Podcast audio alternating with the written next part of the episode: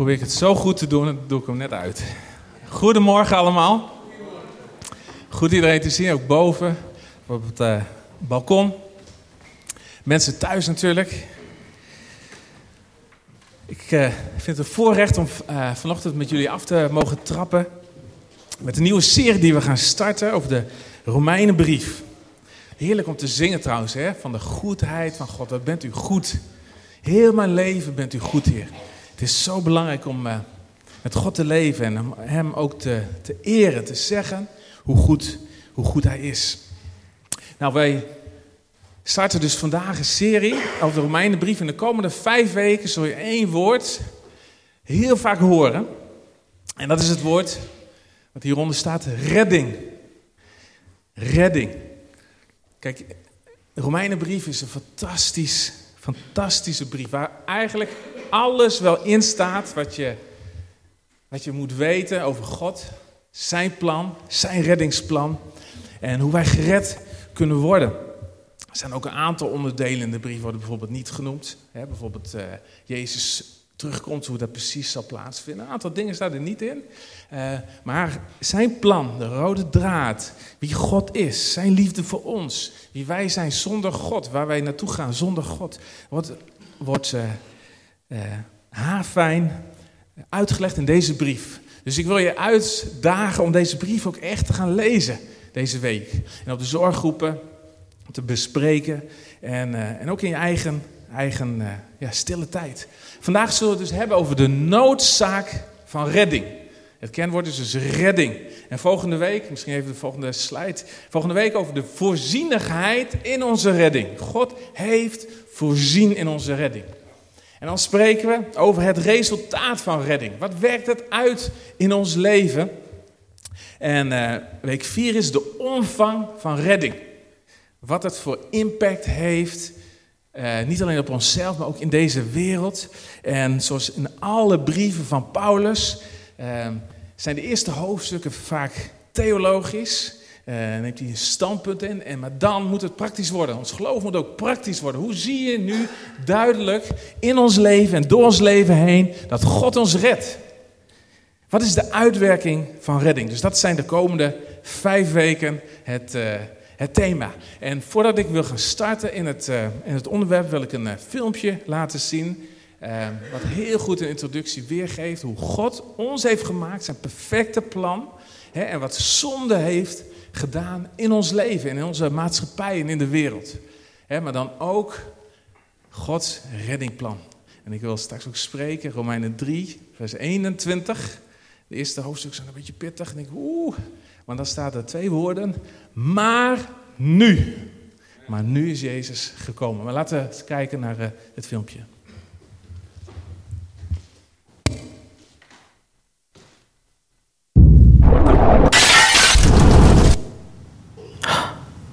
You. Look at your eyes. Look at them. Speckled, colorful, each one unique. And I created every one of them. I created everything the universe and you. I gave you your personality.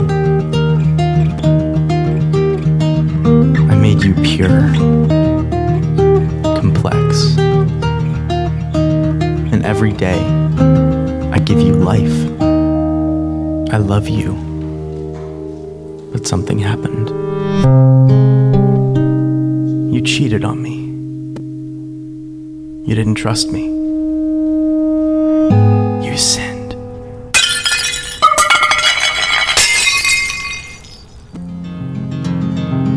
You cut yourself off from me. And although you're still alive, slowly dying.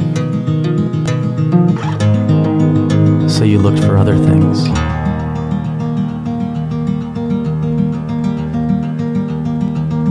To fill the void.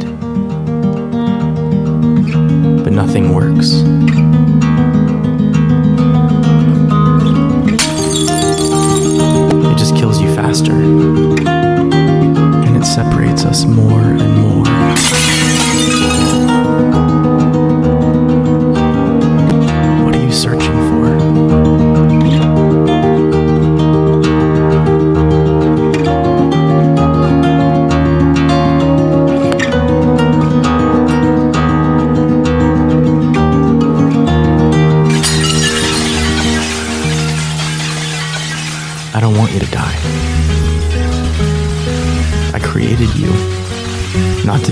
Detroit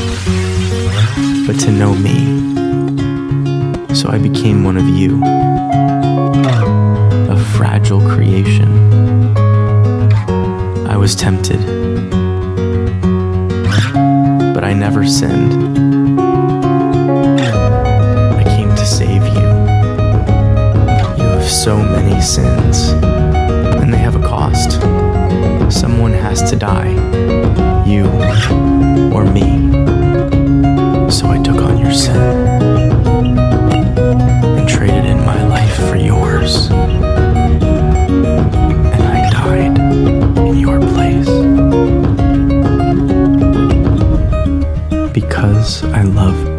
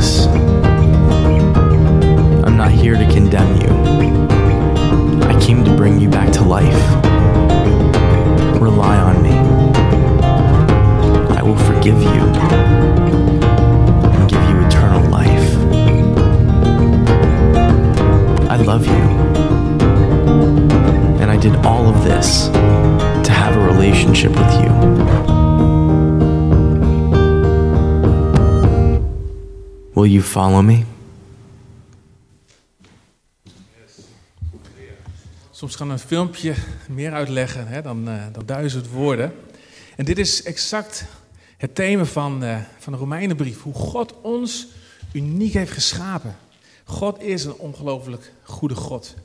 Hij heeft de wereld geschapen, perfect.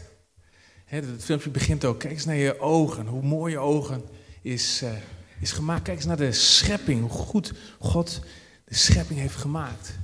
En kijk eens naar het, eh, het glas, dat is het voorbeeld met, met water. Hoe mooi en hoe zuiver God alles heeft gemaakt. En maar door de zonde werd het water vertroebeld. kwam er duisternis. En zonde betekent ook letterlijk je doel missen. We missen ons doel als we zondigen. En als wij eh, dingen doen die, eh, ja, die niet goed zijn.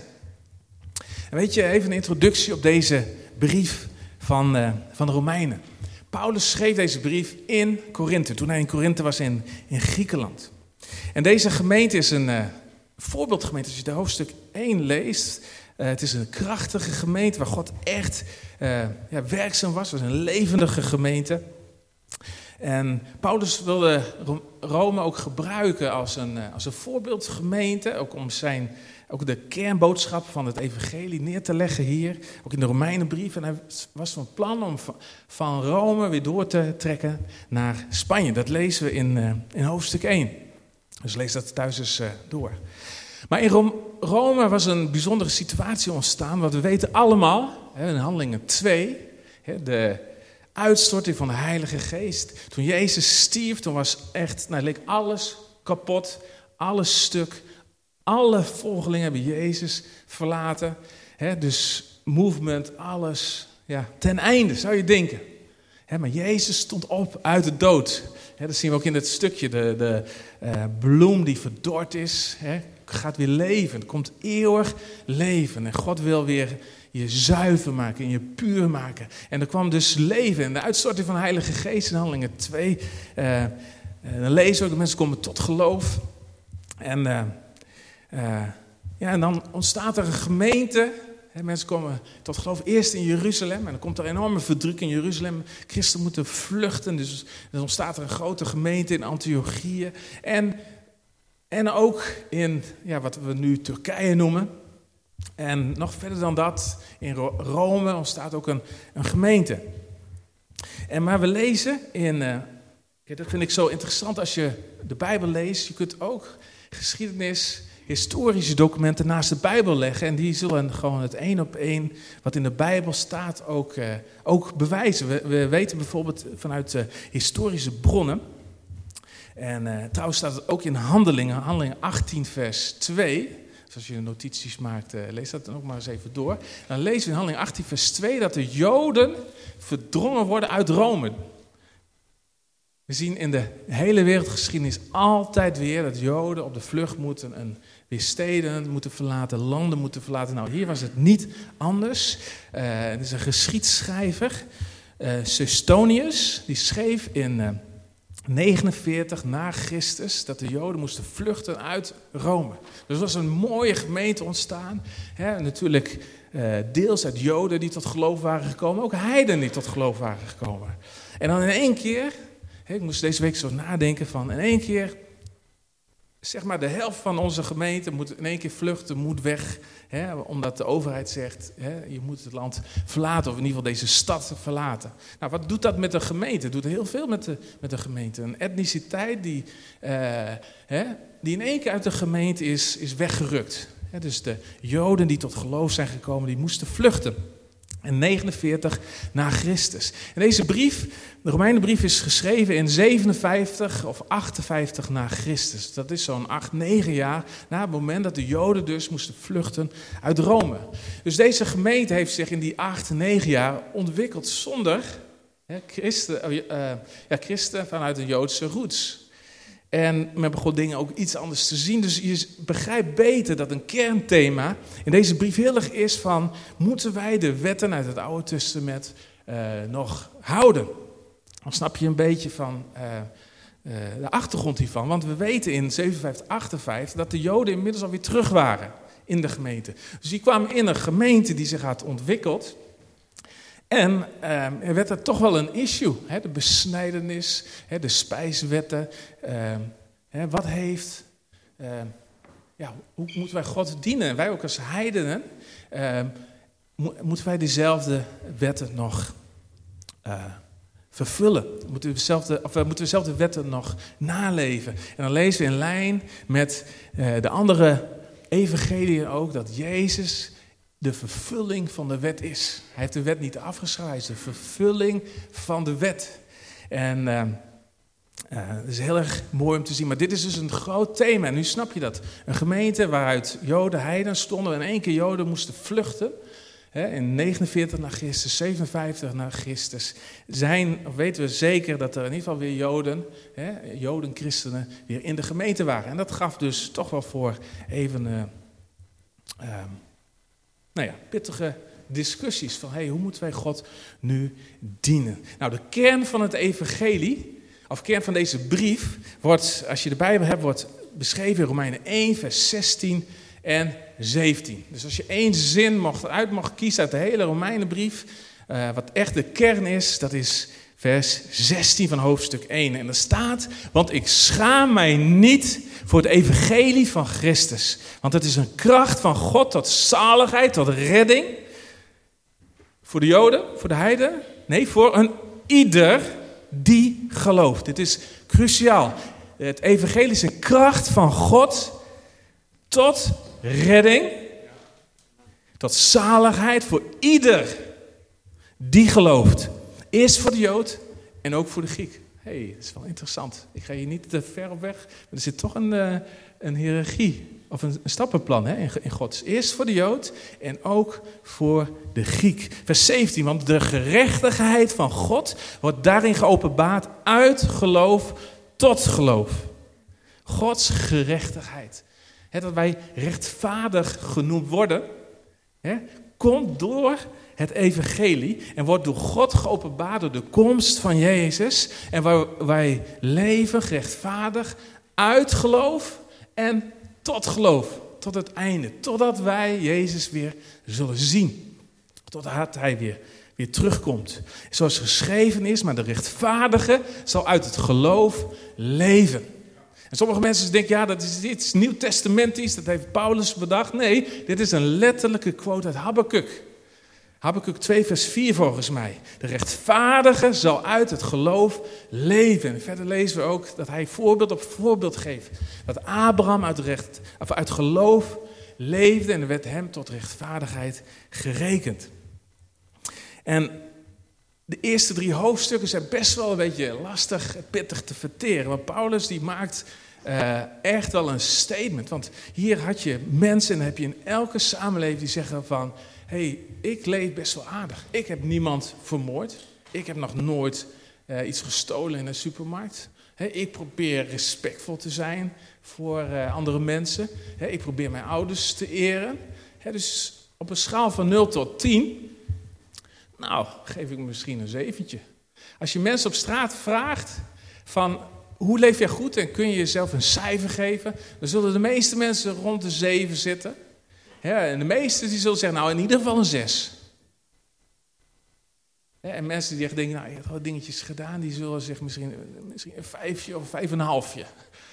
Maar uiteindelijk, dat is ook wel heel veel uh, wetenschappelijk onderzoek naar, als mensen zichzelf mogen kwalificeren, dan kwalificeren ze zich altijd een stukje hoger en beter dan, ze werkelijk, dan ze werkelijk zijn. En Paulus maakt die korte metten mee.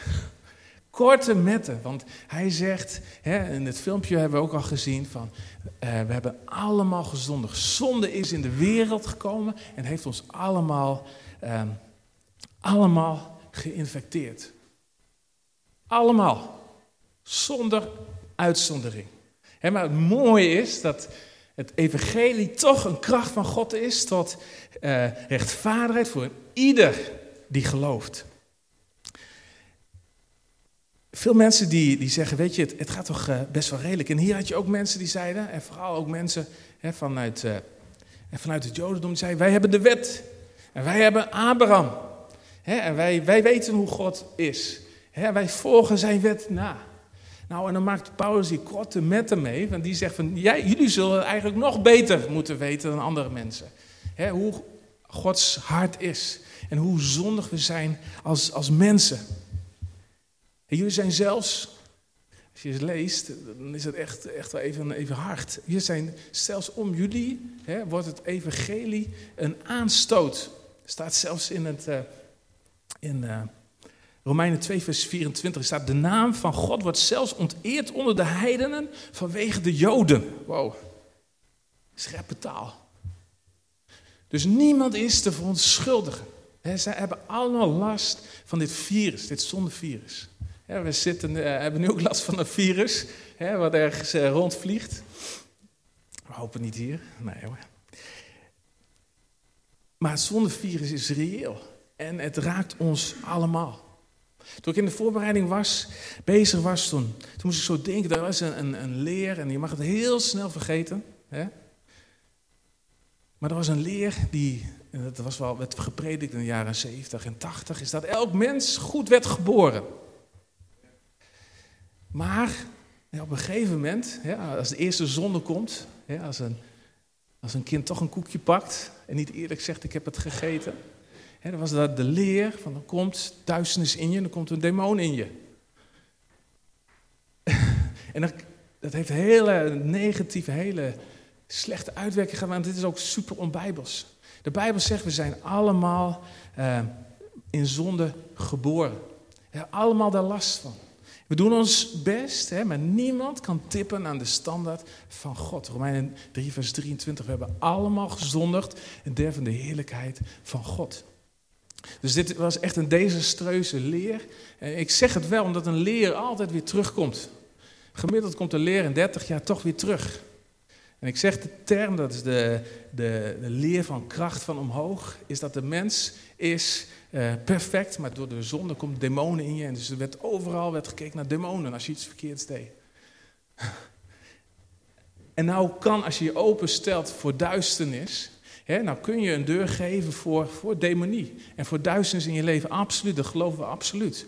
maar dit is onbijbels om te zeggen, de mens is perfect geboren als, als Adam voor de zondeval. Dat is, dat is onbijbels, dat is, is niet waar. Uiteindelijk ging de leer zelfs zo ver dat wij uh, God konden worden. Als we maar voldoende op hem gericht waren. Onbijbels. Mocht je hier iets over horen, Hè? Er gewoon door en gooi, gooi het boek absoluut gelijk weg of een artikel. Maar het komt weer terug. Maar de Bijbel is glashelder hierover. We hebben allemaal gezondigd en derven de heerlijkheid van God. En dat is niet alleen in, het, uh, uh, in Romeinen. In het hele uh, hele Bijbel lees je deze conclusie. Ik hoorde dus een, een evangelist zeggen, weet je dat in de Bijbel staat, er is geen God? Wist je dat? Er staat werkelijk in de Bijbel, er is geen God. Wist je dat? Revolutionair, hè? Wist u dat? Nee? ja, is goed. Laten we eens lezen. Ja, maar er staat, er is geen God. Er staat in de Bijbel. En zeiden mensen van, ja, nee, echt, werkelijk? Ja, nee, laten we eens gaan zoeken in de Bijbel. Er staat echt, er is geen God. Laten, we, laten wij dat ook eens gaan doen. In Psalm 14, vers 1 tot en met 3. Als ik goed... Oh, een beetje water. Oh, zo. zo, ik heb uh, keuze. Wat zou ik doen? Nou, grootste.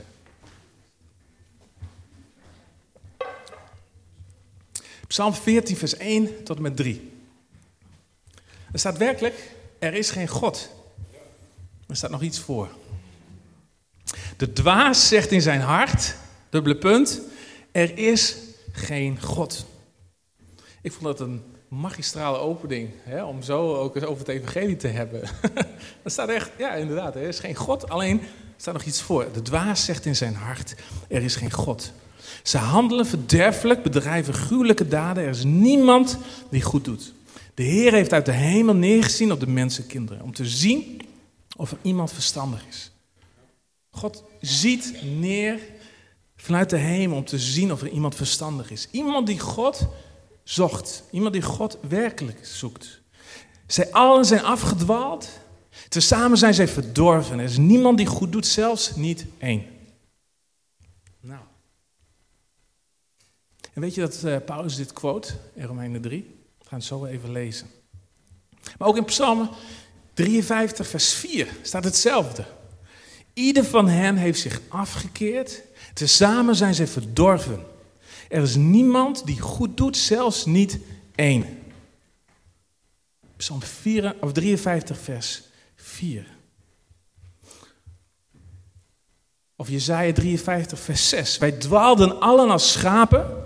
Wij keerden ons ieder naar zijn eigen weg. Dit is heel in kort de samenvatting van het evangelie. Allen dwalen wij als schapen. We kiezen allemaal onze eigen weg.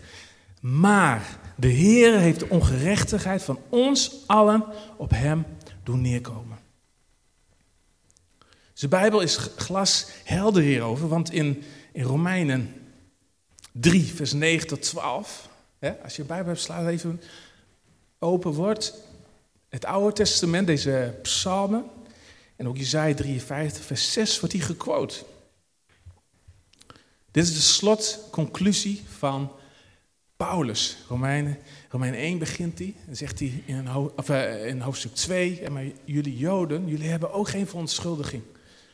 Niemand. We zijn allen. Staat in de, ziet de staat van, ik heb deze week nog gelezen. We zijn allemaal doemwaardig. En Romeinen 3, vers 9 staat: Alle mensen zijn zondaars. Wat dan wel? Zijn wij voortreffelijker? Beslist niet. Wij hebben immers zojuist en Joden en Grieken beschuldigd dat zij allen onder de zonde zijn. Zoals geschreven staat. En hier quote hij dus Psalm 14 en Psalm 53. Er is niemand rechtvaardig, ook niet één. Er is niemand die verstandig is. Er is niemand die God zoekt. Allen zijn zij afgedwaald. Samen zijn zij nutteloos geworden. Er is niemand die goed doet. Er is zelfs niet één. Maar mensen doen goede dingen. Heel veel goede dingen zelfs. Maar je moet het zo zien, God is een heilig God. God is puur. En bij God werkt het niet van een, een weegschaal van, nou weet je, als je iets meer goede dingen hebt gedaan dan slechte dingen, weet je, voordeel van de twijfel, zesje. Je mag, mag door. Nee, God is heilig. En in zijn nabijheid kan geen zonde zijn. Je kunt het wel zien in een, uh, vergelijken met een operatiekamer. Zo'n operatiekamer moet volledig steriel zijn. Kun je niet zeggen, nou weet je, ik neem neem toch nog even mijn telefoon mee, want uh, zo'n operatie duurt vrij lang. Hè, dan kan ik in ieder geval even een beetje wat YouTube kijken. En, dat kan niet. Er kan geen bacteriën zijn in die ruimte. Dat kan niet. Hè, dan krijg je gedoe. Dan krijg je ziektes. En, en als je gaat snijden en alles, dan krijg je nog meer problemen. Want De bacteriën zijn reëel. En het zonnevirus is ook reëel. Dus we kunnen God niet naderen uit ons eigen goed doen. En wat is nu het grootste probleem van de mens? Is dat de mens zichzelf wil verheffen steeds. De mens wil zijn als God, of God, de mens zoekt dingen die hij kan vereren als God. We zijn geschapen om God te aanbidden, om met Hem samen te leven, om van Hem te genieten. om, om, Zijn instructies te volgen, Zijn liefdevolle instructies. maar wij willen andere dingen schapen die, die wij kunnen vereren. En dat zijn menselijke dingen. Je ziet het om ons heen, bijvoorbeeld sporters, die worden als goden vereerd. Als wij God niet kunnen aanbidden, zoeken we iets anders. dan ga je zondag niet naar de kerk, maar dan ga je naar de Groene Kathedraal. Naar FC Groningen. Of uh, je zoekt het in kunstbeleving, of je zoekt het in uh, poëzie, en, of in filosofie, of in psychologie. Filosofie, hè, de leer van wijsheid, vind ik, hou ervan. Ik, ik, ik lees graag uh, filosofen en ik, ik, ik vind het fantastisch hè, om eens, ja, mijn gedachten ook te laten prikkelen door, door, door filosofen. Weet je, dat, dat is helemaal niks, niks verkeerds mee. Hè, maar de enige wijze God is de God van de hemel en aarde. Hij heeft alle wijsheid. De Heilige Geest is de geest van wijsheid. En ik ga geen filosoof op de plaats zetten van God. Hoe mooi ook iemand kan schrijven, hoe, hoezeer een, een gedichtje ook kan raken bijvoorbeeld. En er staat beschreven in uh, Romeinen 1 vers 18 tot met 20, wat hier aan de hand is in ons leven. Wij hebben gezondigd, maar wij zoeken uh, een eigen God. We willen een eigen God dienen, die wij kunnen vormen, die wij kunnen uh, aanbidden. Hier staat in vers 18, Romeinen 1, vers 18, wat de toorn van God wordt geopenbaard vanuit de hemel over alle goddeloosheid en ongerechtigheid van de mensen, die de waarheid in ongerechtigheid onderdrukken. De toorn van God wordt geopenbaard. Nou, een heftige zin, hè? Ja, waarom? Omdat wat van God gekend kan worden, hun bekend is moet even goed lezen. Eh, als je Bijbel hebt, lees even met me mee, want je kunt misschien even de, mijn gedachten gaan missen nu. Vers 19, Romeinen 1, vers 19. Wat van God gekend kan worden, is dus de mens bekend. Sommige mensen, waar is God dan? dat is de, de, de vraag die je vaak hoort. Als God er dan werkelijk is, waarom is mijn geliefde gestorven? Waarom is er een coronavirus? Waarom is er zoveel rotzooi in Afghanistan? Waarom? Je kent die vragen.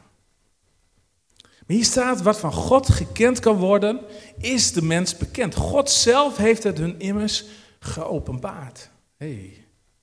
Vers 20, want de dingen van hem die onzichtbaar zijn, zijn onzichtbare karaktereigenschappen. Ja, als wij zingen glorie aan God, hè, dan zingen wij Heer, uw onzichtbare karaktereigenschappen, eh, laat dat neerdalen. Wij willen, wij willen dat ja, ervaren. Zijn liefde, zijn goedheid, zijn trouw. Zijn onzichtbare, want de dingen van hem die onzichtbaar zijn, worden sinds de schepping van de wereld uit zijn werken gekend en doorzien. Namelijk, en zijn eeuwige kracht en zijn goddelijkheid, zodat zij niet te verontschuldigen zijn. God openbaart zichzelf in de schepping. Wat van God, eh, de dingen die onzichtbaar zijn van God, die worden gekend in de schepping. En ik heb een aantal fotootjes, en ik heb ook al even een, eh, eh, op social media ging ook behoorlijk wat, wat rond. Heb ik even twee fotootjes rondgestuurd van, uh, met de vraag, ja, wat, wat is dit? En stuk voor stuk zijn deze foto's gewoon, is kunst is perfectie.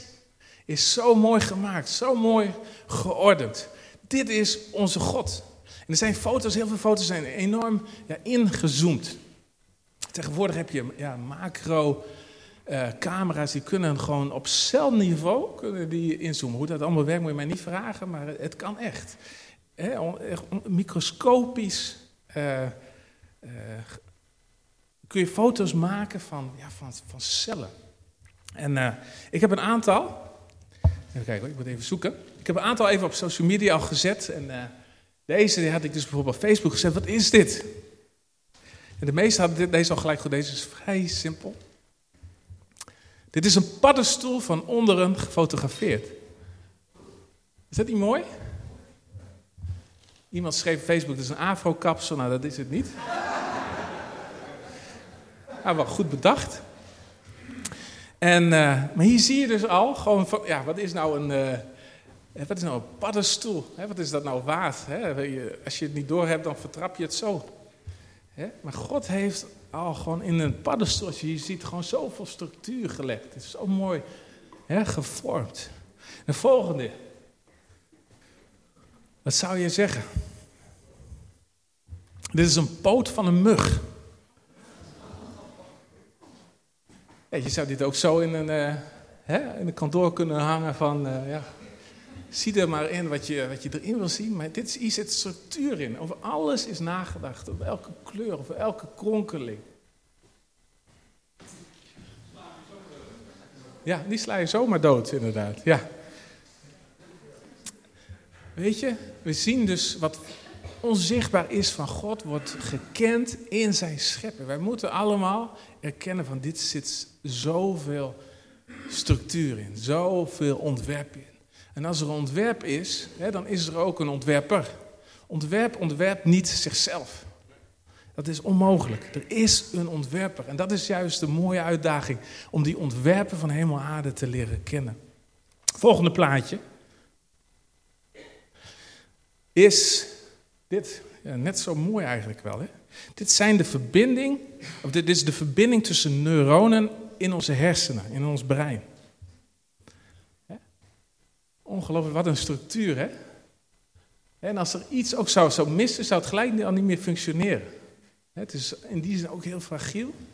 Maar hier zie je ook eh, dat God is een God van orde, staat in Hebreeën. Nou, absoluut. God is een God van orde. De volgende. Geef ik jullie even een eh, kans om te reageren. Wat is dit?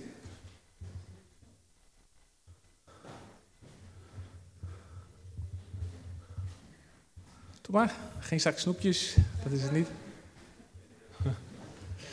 Menselijke stamcellen zijn dit. Dus op celniveau, maar hier zie je ook in hoe alles geordend is, hoe alles keurig een plek heeft. Nou, volgende. Ik, ik heb.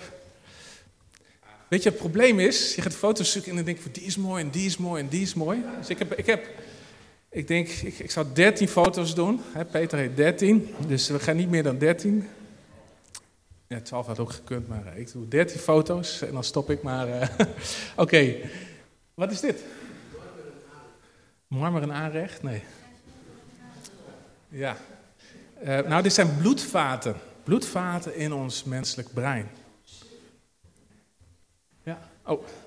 Nee, heel, goed, heel goed hoor. Ja. Oké, deze hier, dit is al. iemand heeft op Google al het antwoord gevonden. Annette had het antwoord al gevonden op Google. Dit is een take. Nou, daar ben ik meestal niet zo blij mee. Maar eh, hier zie je wel de structuur ook daar weer in, in een take. Hè? En eh, volgende. Dit is de doorsnede van een muizendarm. ja, er zijn mensen die dit interessant vinden, die je willen onderzoeken. Hoe ziet dit dat er nou uit? Hè? Maar een muizendarm, nou, heb je altijd al dus willen weten. Kun je zeggen, nou, dat ziet er zo uit. Dus het je hebt vanochtend ook echt iets geleerd. Hè? Als je weggaat, dan kun je zeggen, ik weet hoe een muizendarm er van binnen uitziet. Ja. Volgende. Dit zijn cellen op de darmvlokken van een darm. Dat is echt op celniveau. Ja, je denkt dat dit het koraal is, hè? Toch? Ja. Heerlijk in eh, Curaçao. Nee, dit is gewoon cellen op de darmvlokken van een darm. Volgende. Nou, die is wat te raden, denk ik. Nee, nee, maar ik, ik snap je. Je zit wel goed te denken op zich. Een klein, klein, kleiner diertje. In, in de, een luis. Ja. Ja. Eeuw. Hier zie je ook gewoon, hè, hè, structuur en alles is geordend tot in het kleinste, kleinste detail. Nou, nog even een paar, ja? Volgende. Dit zijn garnalen-eitjes. Ah. Mooi, hè? Je kunt er gewoon van genieten om dat zo te zien. Het is toch pure perfectie, pure kunst. Volgende. Dit is een kop van een snuitkever. Ja, zie je dat? De oogjes zo aan de zijkanten. Ja. Nou, nog twee, oké? Volgende. Nou, die is op te raden, denk ik. Ja, een vleugel van een. Ja, dit is een beetje lastig. Haarborstel, nee. Een vleugel van een mug. Muggenvleugel is dit. Ja. Mooi is dat, hè?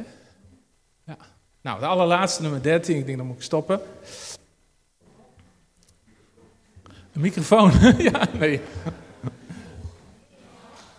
Oog, ja, ja, ja. Maar oog van wat? Van, ja, dat wel, maar ja, nee. Van een paardenvlieg. Oog van een paardenvlieg.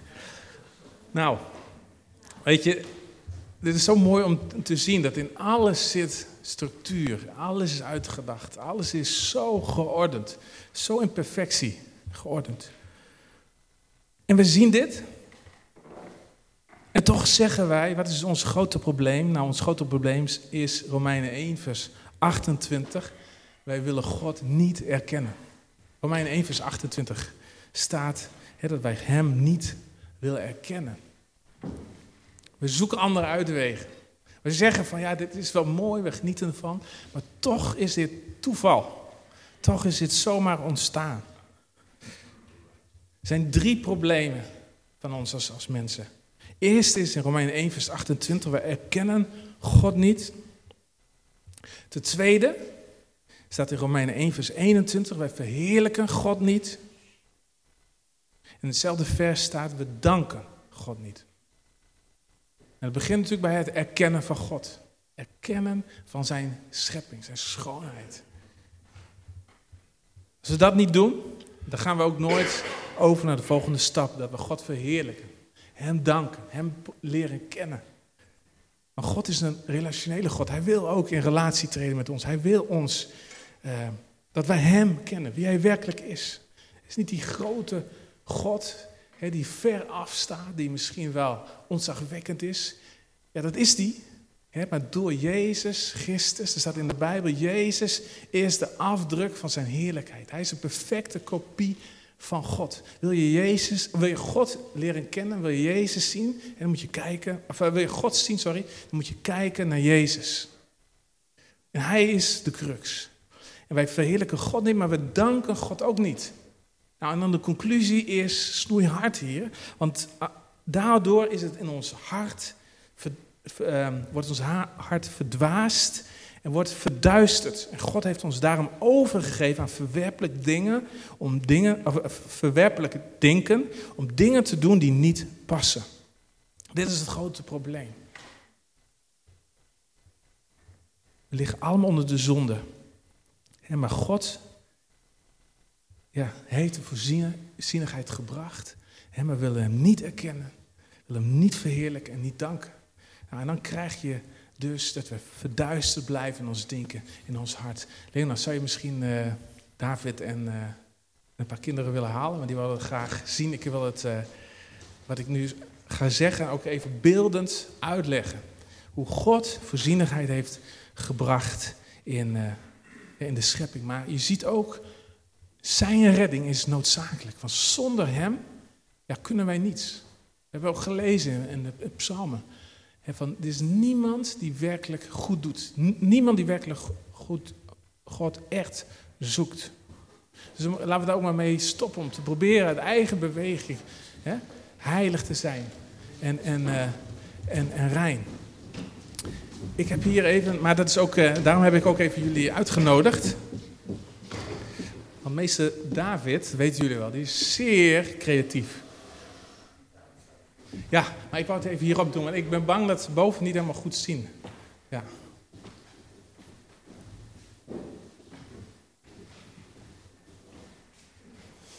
Ja, oké.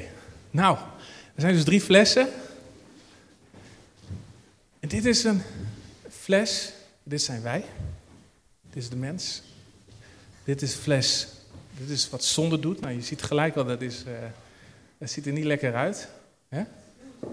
Ja, dat is een beetje donker. Hè? Dat is gewoon niet, niet puur, is niet zuiver. En dit is Jezus. Jezus is gekomen ons te verlossen. En weet je, zoals wij ook hebben gezien in het filmpje, heeft God ons zo mooi gemaakt, zo zuiver en zo puur.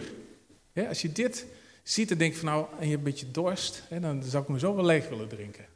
Zo, zo goed heeft God ons, ons gemaakt. Maar de Bijbel is ook wat wij net hebben gelezen, is glashelder hierover dat er zonde in deze wereld is gekomen. En door zonde worden wij vervuild. Zie je dat? Kijk, veel mensen die zeggen, nou ja, weet je, het is niet zuiver, maar het is ook niet zo donker als dit. Dus, nou ja, weet je, we, we doen het hiermee. Nou, wie zal dit drinken? Zou je dit zo drinken? Ja, maar je weet, dit is, dit is zonde. Zou je zonde zo drinken, zo? Ja? Nee, nee. We kijken wel uit, toch? Ja, wat, wat krijgen we allemaal binnen? binnen? Nou, dat is wat zonde doet. Als zonde in ons leeft, dan gaan wij de verkeerde kant op. Wat we hebben gelezen in Jezaja. We zijn allemaal geworden als slagschapen die allemaal onze eigen kant op gaan. Maar, Jezaja 3, vers 6, hè, maar Jezus Christus is gekomen om onze ongerechtigheden op zich te nemen. Ja. En door zijn offer, wat hij heeft gedaan, worden wij weer heel gemaakt. Ja. En, en zelfs um, wordt weer helemaal puur gemaakt. Ja, maar het, het wonderlijke is, we gaan even slaan even één stap over. Hè? Sorry. Ja, je volgt mee. Nee, het, het, wonderlijke is hè, dat, dat deze zonde, hè, dat Jezus dat heeft gedragen voor ons. Hè, dus Jezus heeft echt al onze zonden gedragen. En hij is verzocht geweest, net zoals wij, hè? om ook te zondigen. Maar hij heeft de zonde hè, van ons gedragen. En door zijn offer, we mogen zeggen, ja, we hebben één stap overgeslagen, maar we, mag je weten, hij wil ons vullen. Misschien kun je vul, vul de mens maken, maar God wil ons vullen met zijn heilige geest. Ja, tot overstromens toe staat er zelfs. Zullen we dat maar niet doen? Het stroomt nog niet helemaal over. Tot overstromens toe wil hij ons vullen. En zodat de zonde, de zonde is verzwolgen. En, uh, en uiteindelijk, dat is verzwolgen aan het, aan het kruis. En uiteindelijk staan we weer recht voor God. En heeft de zonde geen vat op ons. En dat kon alleen door Jezus Christus. En het wonderlijke, en daar ga ik nu mee, mee afsluiten, en daar ga ik volgende week mee verder, is dat Paulus komt tot een hard oordeel hier in Romeinen 3, vers 12. En denk je van, nou, wat een heftig, uh, wordt het nog wel beter, dit verhaal? Ja, het wordt beter. In Romeinen 3, vers 21 staat nu deze woorden. We zijn allemaal zondaars. Maar hier staat Romeinen 3, vers 21. En dit is de crux in de hele Romeinenbrief. Twee woordjes. Maar nu. Maar nu is zonder de wet gerechtigheid van God geopenbaard. Waarvan door de wet en de profeten is getuigd. Namelijk gerechtigheid van God door het geloof in Jezus Christus. Tot allen en over allen die geloven. Ook niet een beetje, niet mensen die uh, wel willen, maar niet gered kunnen worden. Nee, tot allen en over allen is zijn gerechtigheid gekomen door het geloof van Jezus Christus. Want er is geen onderscheid. Want allen hebben gezondigd en missen de heerlijkheid van God. Maar deze zin die eindigt nog niet, gelukkig niet. En worden om niet, worden gratis gerechtvaardigd door zijn genade. Dat hebben we hier ook gezien in dit voorbeeld. We zijn vertroebeld geworden door, door zonde. Wij worden onniet gerechtvaardigd door zijn genade. Door de verlossing in Christus Jezus. Weet je, elk mens heeft dit nodig. Elk mens heeft nodig om gered te worden. En God, en daar gaan we volgende week over verder. God heeft hierin voorzien door zijn zoon. Maar nu is de gerechtigheid van God geopenbaard. Misschien kan het muziekteam vast naar voren komen. En dan gaan we ook hem danken. Dus we gaan een fantastisch lied zingen. Het is een happy day. Het is een mooie dag. Een vreugdevolle dag. Want Jezus is gekomen om deze schuld, deze zonde af te nemen. Maar ik wil echt ook bidden voor ieder die hier is. Misschien dat je zegt, ja, ik wil mijn leven echt, echt aan God geven. Misschien denk ik nog steeds wel van, het gaat wel. Op een schaal van 0 tot 10, ik scoor wel een 7. Misschien scoor wel een 8. Hè, of misschien kom je, ga je helemaal met je kippenbosje vooruit, ik scoor wel een 9. Nou, dat is niet genoeg. We missen allemaal de heerlijkheid van God. En we moeten tot het punt komen om te zeggen, Heer, ik heb u nodig, kom in mijn leven. En laat, laat Jezus je echt vullen. Hè, zodat al deze zonden, die troebel, troebelheid, de dingen die je hebt gedaan. De keer dat je hebt geroddeld. Of dat je niet eerlijk bent geweest op een test op school. Of je hebt gelasterd. Of je hebt toch gewoon uh, uh, onheilige gedachten gehad. Oh, je bent zo zelfzuchtig geweest, zo egoïstisch. Uh, je hebt verkeerde gedachten gehad over, over andere personen. Wat het ook maar geweest is. Weet je, we zitten allemaal in hetzelfde schuitje. En ik wil echt zeggen van, weet je, God is, heeft die voorzienigheid gebracht. En geef je leven aan God. Want wat is Gods oplossing? Hij wordt gerechtvaardigd om niets. We hoeven niks hiervoor te doen. Maar ons geloof in hem stellen. De rechtvaardige zal uit geloof leven. Uit geloof en tot geloof. Dit is Gods plan voor ons. Als je zegt, dit, dit wil ik. Ik wil dit. En dan wil ik gewoon voor je bidden. We onze ogen sluiten. Heer, op dit moment willen we ook bidden voor ieder die ook deze boodschap heeft gehoord. Heer, u bent zo perfect. U heeft alles zo goed gemaakt. Zelfs op celniveau zien we uw hand, uw structuur, uw plan. U heeft alles uitgedacht. Maar u heeft ook een masterplan, een meesterlijk plan om ons te redden. En dat heeft u getoond door de zoon, dus uw zoon te sturen. Heer, die volledig God was, maar ook volledig mens. En niet heeft gezondigd. Hij is in alles, zoals in Hebreeën staat, hij is alles zoals, zoals wij verzocht. Maar hij heeft niet gezondigd. Maar hij heeft wel alle zonden van deze wereld in zich genomen. Zonder besmet te worden. En met deze pure, ja, zuivere water, dat water, ja, levend water, wil u ons vullen, ook vanochtend. Heer, en ik bid, Heer, dat wij ook echt uw redding zullen grijpen. En zullen uh, de noodzaak in zullen zien dat wij redding nodig hebben. En God danken. We gaan het danklied zingen nu, maar laten we God ook erkennen. En laten we hem verheerlijken, maar laten we hem ook danken voor wie hij is. En wat hij in ons leven heeft gedaan. Misschien kunnen we met elkaar gaan staan. Het is ook mogelijk om de liefdegave nu uh, te geven. En... Uh, Misschien kun je dat gewoon, uh, ja, laten even tijd voor nemen. Ik wil ook een zegen vragen voor onze liefdegaven. Onze financiën is ook, uh, wat u ons geeft, is ook een vorm van aanbidding. Heer wil u ook eren met onze financiën. Het makkelijkste is via de app. Dat kan ook op andere manieren een machtiging.